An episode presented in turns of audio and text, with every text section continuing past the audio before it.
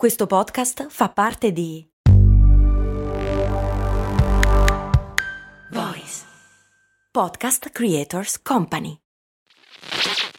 Ciao, sono Max Corona e prima di dedicare tutta la mia vita a raccontare le storie di tre marchi più famosi, volevo avere un fast food, un fast food di zuppe per la precisione. Sì, sì, hai capito bene, un posto proprio come un vero e proprio fast food di hamburger, ma al posto dei panini vellutate e minestre. Avevo trovato anche un nome, So Up. Purtroppo non ho mai dato una vera occasione a questa idea. All'epoca lavoravo, dovevo pagare l'affitto, sapete, lasciare tutto per lanciare una startup mi sembrava un rischio troppo grande. Ed è un vero peccato che all'epoca non ci fosse un progetto come lo Startup Builder di Startup Gigs, che supporta anche questo ascolto. È un percorso pratico, concreto e flessibile che ti dà tutti gli strumenti per poter credere nella tua idea, aumentando così la probabilità di successo, e che in quattordici edizioni ha già incubato oltre mille progetti, supportato oltre duemila persone e aiutato loro a raccogliere oltre nove milioni di euro di finanziamento. Non è necessario lasciare il proprio lavoro e fare un salto nel vuoto per dar voce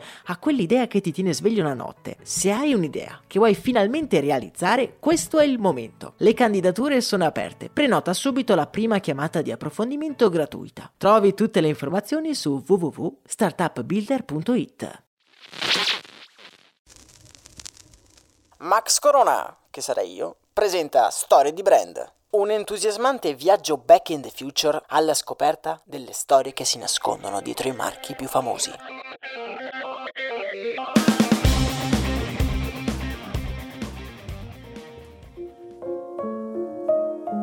Bentornati miei cari viaggiatori nel tempo in quella che rappresenta l'ultima tappa della nostra storia, attraverso i mille segreti che si nascondono dietro il tabellone da gioco più famoso della storia, il Monopoly. Il nostro viaggio è partito da una storia toccante, ma purtroppo viziata dall'inganno. Abbiamo conosciuto una donna speciale in perenne lotta contro le disuguaglianze. Una donna rimasta però nell'anonimato, ingannata proprio da quel capitalista che, venuto in casa sua, le ha fatto una promessa senza poi mantenerla. La fine del nostro pellegrinaggio nel tempo inizia dagli anni settanta, quando non a caso gli Stati Uniti stanno vivendo un'altra crisi economica. È la crisi del petrolio, le scorte stanno terminando e la politica economica statunitense non sembra in grado di assorbire il grave colpo. Monopoly, intanto, in questi anni è quanto mai un gioco di successo. Dal millenovecentotrentacinque, anno della sua pubblicazione, ad oggi ha fatto guadagnare miliardi alla Parker Brothers, l'azienda che ne detiene tutti i diritti. Quest'ultimo viaggio parte dalla California. Ci troviamo all'Università di San Francisco, dove un professore di economia sta terminando la sua lezione. È uno di quei professori amati da tutti, dall'aria bonaria e dalla parlantina simpatica. Niente di strano fin qui, mi direte voi, se non fosse che, finita la lezione, tornato a casa in macchina, quel professore passa davanti alle file lunghissime di auto in attesa di una tanica di benzina. Si ritrova a riflettere sulla causa di quella crisi. È questa economia monopolistica a metterci in questa situazione preoccupante, pensa tra sé e sé. Quel professore che, preoccupato, entra nel vialetto di casa è Ralph Anspach, e ancora lui non lo sa, ma quel singolo pensiero segnerà per sempre la sua vita, e non solo.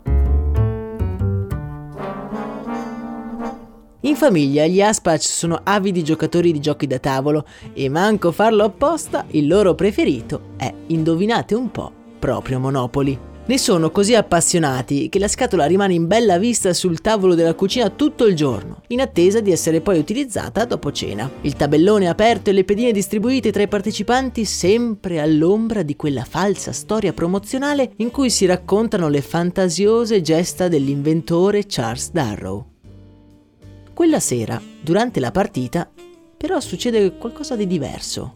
Ralph, guardando i suoi figli scannarsi per diventare dei monopolisti, si rende conto di quanto quel gioco sia sì divertente, ma anche in una certa parte diseducativo. Sembra che l'unico modo per avere successo nel business sia possedere tutto e mandare gli altri sul lastrico. Non sarebbe stato meglio creare un gioco che incentivasse sì il libero mercato, ma in una forma più economicamente sostenibile e non promuovendo quella monopolistica? Ah, forse dovresti crearlo tu allora, gli dice il figlio William, infastidito dal pessimo umore del padre. Beh, in realtà non ha tutti i torti. Potrei davvero creare un gioco opposto al Monopoly. Magari gli sarebbe potuto tornare utile durante le sue lezioni all'università. Ed è così che l'idea piano piano prende forma giorno dopo giorno in quello che il nostro protagonista chiamerà l'Anti-Monopoly. Un gioco molto simile al Monopoly, in cui però i giocatori sono divisi in concorrentisti e monopolisti. Questi ultimi giocano secondo le regole del vecchio Monopoly, mentre i concorrentisti giocano avendo regole diverse e più concorrenziali. Ad esempio, un concorrentista può costruire case avendo anche un solo singolo terreno per un dato colore. Il professor Anspach porta il gioco in classe e durante una lezione del pomeriggio comincia a proporlo ai suoi studenti, spiegando nel frattempo temi di economia attuale. Passano i mesi e, spronato da alcuni conoscenti, Ralph si convince di lanciare il gioco sul mercato come Anti-Monopoly e ben presto il pubblico comincia ad apprezzarlo.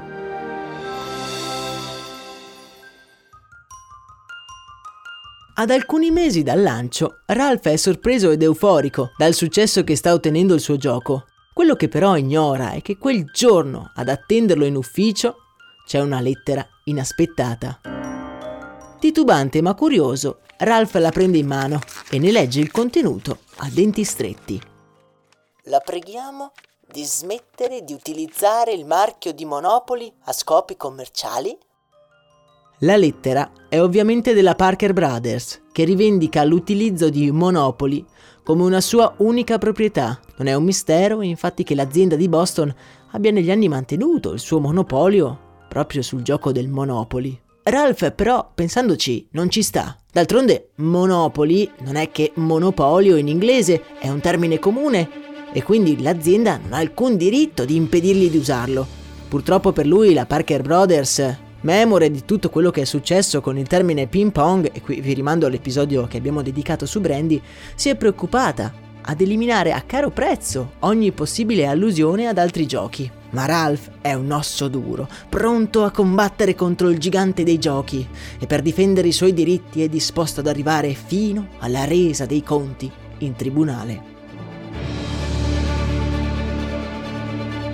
La lotta è serrata. La Parker Brothers assume avvocati di grido che massacrano il povero professore, che però combatte strenuamente, sommerso dai debiti, non intende cedere al monopolio dell'azienda. La sua diventa ben presto una crociata filosofica. Davide contro Golia, monopolista contro concorrentista. Esattamente come succede nel gioco ideato da Ralph, anche se il prezzo da pagare è molto più alto di uno sfottò amichevole.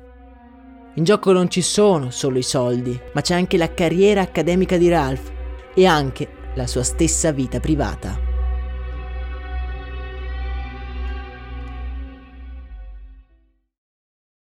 This episode is brought to you by Visit Williamsburg. In Williamsburg, Virginia, there's never too much of a good thing. Whether you're a foodie, a golfer, a history buff, a shopaholic, an outdoor enthusiast, or a thrill seeker, you'll find what you came for here and more. So ask yourself, what is it you want? Discover Williamsburg and plan your trip at visit williamsburg dot com. L'ultima tappa del nostro viaggio vede il professore universitario Ralph Anspach combattere contro il gigante dei giochi da tavolo Parker Brothers per difendere la sua creazione, l'Anti-Monopoly, un gioco che propone uno svolgimento concorrenziale tra i partecipanti. Ralph indaga nei meandri della storia e una sera in un vecchio ufficio polveroso scopre un fatto molto curioso. Pare infatti che il brevetto della Parker Brothers sia stato approvato in pochissimi giorni. Una cosa molto strana, considerando che di solito ci volevano mesi se non anni perché i tecnici facessero tutti i controlli del caso. Sempre più convinto di essere nel giusto, Ralph partecipa a numerosi programmi televisivi e talk show, dove viene invitato come ospite ed opinionista. Il caso della lotta tra Monopoly e Anti-Monopoly è diventato infatti di interesse pubblico, ed è proprio durante uno di questi programmi che la nostra storia subisce un colpo d'ala improvviso.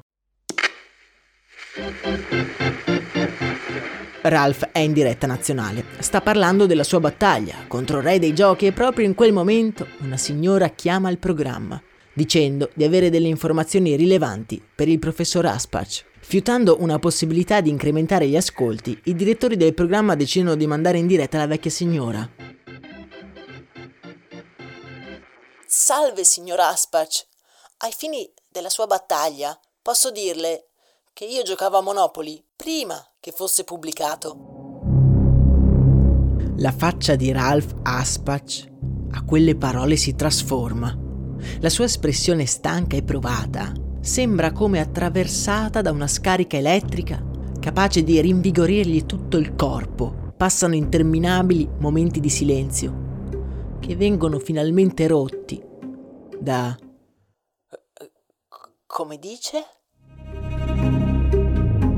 La signora in diretta televisiva spiega che in realtà lei e il marito ad Atlantic City erano soliti giocare a quello che ancora non si chiamava Monopoly, molti anni prima della sua pubblicazione. Scopriremo infatti che quella signora sa bene di cosa sta parlando. E sì, miei cari amici, per uno strano gioco del destino, dall'altra parte della cornetta c'è proprio una donna che molti anni prima si era trasferita ad Atlantic City col marito e si era fatta molti amici nel vicinato grazie ad un gioco ricalcato.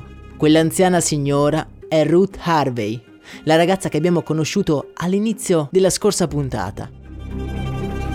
Dopo quella telefonata, Ralph ritrova l'energia che lo aveva abbandonato. La sua disperata battaglia legale ora è animata da una piccola speranza.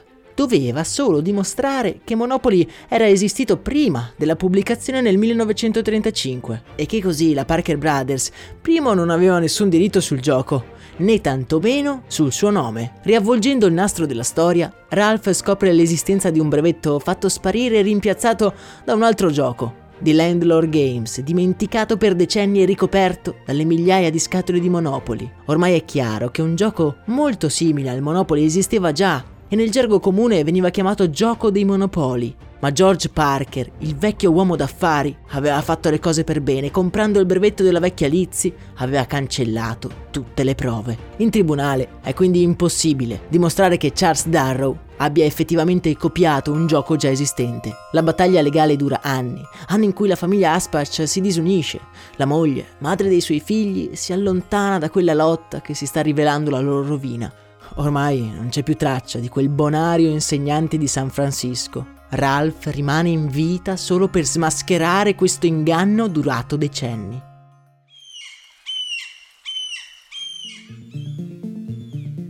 Pochi giorni prima del processo di appello, Ralph si trova proprio ad Atlantic City, quella dannata città protagonista di quel gioco maledetto che gli ha rovinato la vita. Girovagando per la città, si trova a passare proprio tra le vie riproposte dal tabellone del gioco: St James Palace, Park Street, Marvin Gardens. Ralph rimane interdetto. Ma, ma c'è un errore. Come sappiamo, la strada non si chiama Marvin Gardens, ma Marvin Gardens. Un piccolo particolare insignificante per i più. Accende però un barlume di speranza nella mente di Ralph. Devi assolutamente capire se quell'errore c'è sempre stato oppure no. Con le mani tremanti chiama Ruth al telefono. L'anziana signora che lo aveva contattato tempo prima durante il programma televisivo sosteneva infatti di aver adattato lei stessa il tabellone alle strade di Atlantic City. Sì, ero nuova in città e non conoscevo bene i nomi delle vie. È per quello che ho sbagliato. Ecco la prova che stava cercando. Charles Darrow non solo aveva copiato l'idea, ma aveva copiato anche il tabellone con gli stessi errori di ortografia. Un po' come succede quando a scuola cercavate di copiare il compito dal vostro vicino di banco e il professore svelava il misfatto comparando i vostri errori. Sottolineando questo aspetto, il processo di appello è completamente ribaltato e dopo aver rifiutato milioni di dollari dalla Parker Brothers per mettere a tacere la cosa, Ralph Anspach ne esce incredibilmente vincitore. Il suo Anti-Monopoly alla fine ha vinto. Il monopolio della Parker è crollato su se stesso e da quel momento il nome Monopoly perderà tutto il suo potere, ritornando ad essere quello che è sempre stato, una semplice parola.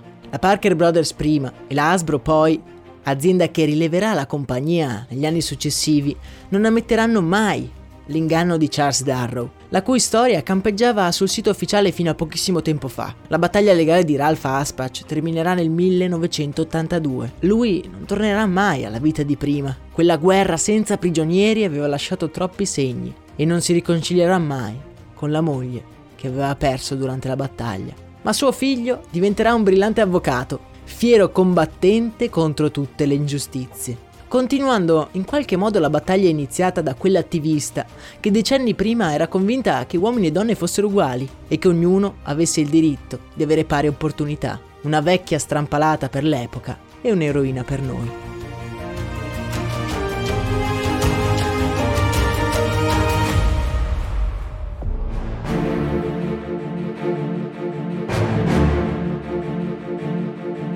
Qui finisce il nostro viaggio, la scoperta delle incredibili vite dietro uno dei tabelloni più famosi della storia. Spero che questo esperimento a puntate vi sia piaciuto e vi ricordo che sul podcast Brandy andremo ad approfondire alcuni aspetti. Per esempio andremo a raccontare la storia di quel George Parker, capitano di una mega impresa che però nasconde il passato di un bambino curioso. Link del podcast in descrizione come sempre. Come sapete, io sono Max Corona, questo è Storie di Brand e per salutarvi vi voglio lasciare una frase della nostra protagonista Lizzie Magie.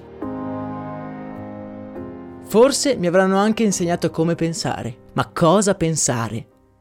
Quello lo decido io.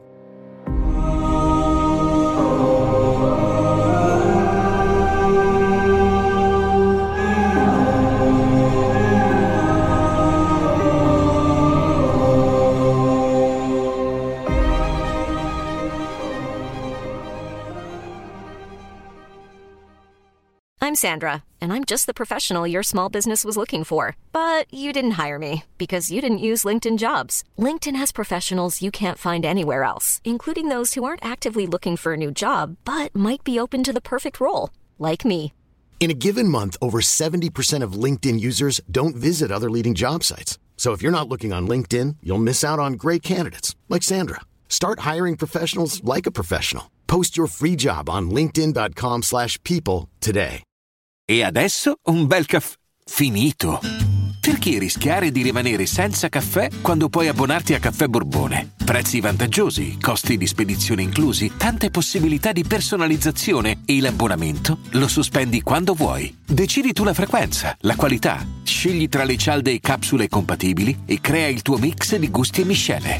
Mai più senza caffè con l'abbonamento Caffè Borbone. Tutte le info su caffè borbone punto com.